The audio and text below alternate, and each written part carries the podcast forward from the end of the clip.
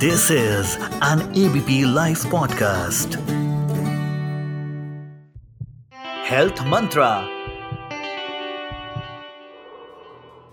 मैं doctor Vikas Gupta consultant intervention paediatric cardiologist Narayana super speciality hospital Gurugram से बोल रहा हूँ आज मैं आपको वेंट्रिकुलर सेप्टल डिफेक्ट के बारे में कुछ जानकारी देना चाहूँगा ventricular septal defect is an opening in the ventricular septum which leads to haemodynamic communication between the left and right ventricle हमारे जो हार्ट होता है, उसके अंदर चार चैम्बर होते हैं।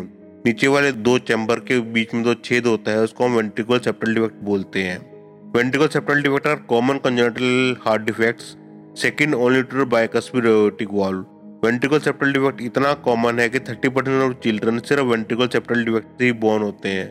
और अगर हम इसके अंदर बाकी कार्डिक डिफेक्ट भी जोड़ लें तो थर्टी परसेंट चिल्ड्रन और में वेंट्रिकल सेप्टल डिफेक्ट होता है लाइक हेट्रोलॉजी ऑफ़ फेलो और atrioventricular septal defect post natal echocardiography evaluation अगर करते हैं तो वेंट्रिकल सेप्टल डिफेक्ट का जो वो होता है, वो होता है फिफ्टी पर वन थाउज़ेंड लाइव वर्थ तब हमें कैसे पता चले कि बच्चे के दिल में छेद है? तो इसके कुछ सिम्टम होते हैं और कुछ साइन होते हैं.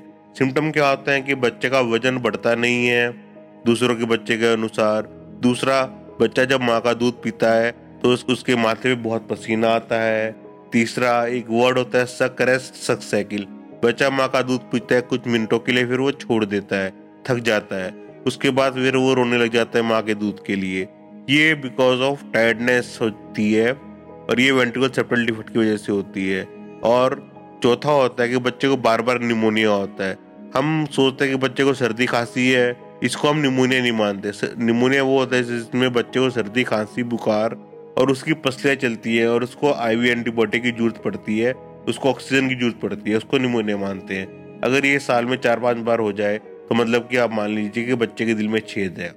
जब हम बच्चे को एग्जामिनेशन करते हैं तो बच्चे के अंदर हमें एक मरमर मिलता है। मरमर मतलब कि एक आवाज़ मिलती है, जिसको हम पेंसिस्टल मरमर कहते हैं ये वेंट्रिकुलर सेप्टल डिफेक्ट में मिलता है। आज जैसे जैसे मेडिकल टेक्नोलॉजी एडवांस होती जा रही है तो इसका ट्रीटमेंट भी एडवांस होता जा रहा है। पहले इसका ट्रीटमेंट सिर्फ़ सर्जिकल होता था कि छेद को हम एक पैच लगा के बंद कर दें। लेकिन आज बहुत सारी डिवाइसेस आ गई है, बहुत सारी बटन लाइक डिवाइसेस आ गई, जैसे शर्ट का बटन होता है, उसको हम उस छेद को उससे बंद कर सकते हैं। Like perimembranous D devices muscular V S D devices Amplatzer duct occluder one Amplatzer duct occluder two इन सब चीज़ों से हम उस छेद को बंद कर सकते हैं। आजकल डिवाइसेस ने अपर हैंड ले लिया है सर्जरी से। क्योंकि एक तो बच्चे का अस्पताल का स्टे कम हो जाता है, बच्चे का इन्फेक्शन का रेट कम हो जाता है, बच्चे की स्कार जो होता है, छाती पे वो नहीं होता, और बच्चा अपनी नॉर्मल ज़िंदगी आराम से जी सकता है, और इसकी कॉम्प्लिकेशन रेट भी काफ़ी कम है। लेकिन जो छोटे बच्चे होते हैं, एक दो महीने के या दो तीन महीने के, जिनका पल्मोनरी आर्टरी प्रेशर बहुत ज़्यादा हाई होता है, और वीएसडी बहुत बड़ा होता है, उनको हमें सर्जरी में भेजना ही होता है। सर्जरी में वो छोटा सा पैच लगाते हैं, और बच्चा ठीक हो जाता है। एक होता है हैवी प्रोसीजर जिसमें क्या करता है जो सर्जन होता है वो छाती ओपन करता है और जो इंटरवेंशन पीडियाट्रिक कार्डियोलॉजिस्ट होता है वो उसके अंदर छेद के अंदर अपना डिवाइस लगा देता है। इससे बच्चा हार्ट लंग मशीन या कार्डियोपल्मोनरी बाईपास के साइड इफ़ेक्ट से बच जाता है।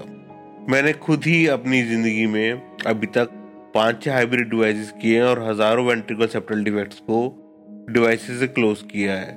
सो so, आप सबको ये चीज़ पता होना चाहिए कि सिर्फ़ सर्जरी ही आजकल ऑप्शन नहीं है डिवाइसेस भी ऑप्शन है। सो so, ये मेरा एक संक्षिप्त में वेंट्रिकल सेप्टल डिफेक्ट के बारे में आपको जानकारी देना था। धन्यवाद। फ़िज़िकल डिस्टेंसिंग के टाइम पे न्यूज़ डिस्टेंसिंग मत करो।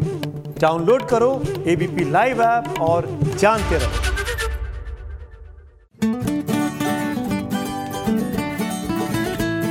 This is an ABP Life podcast.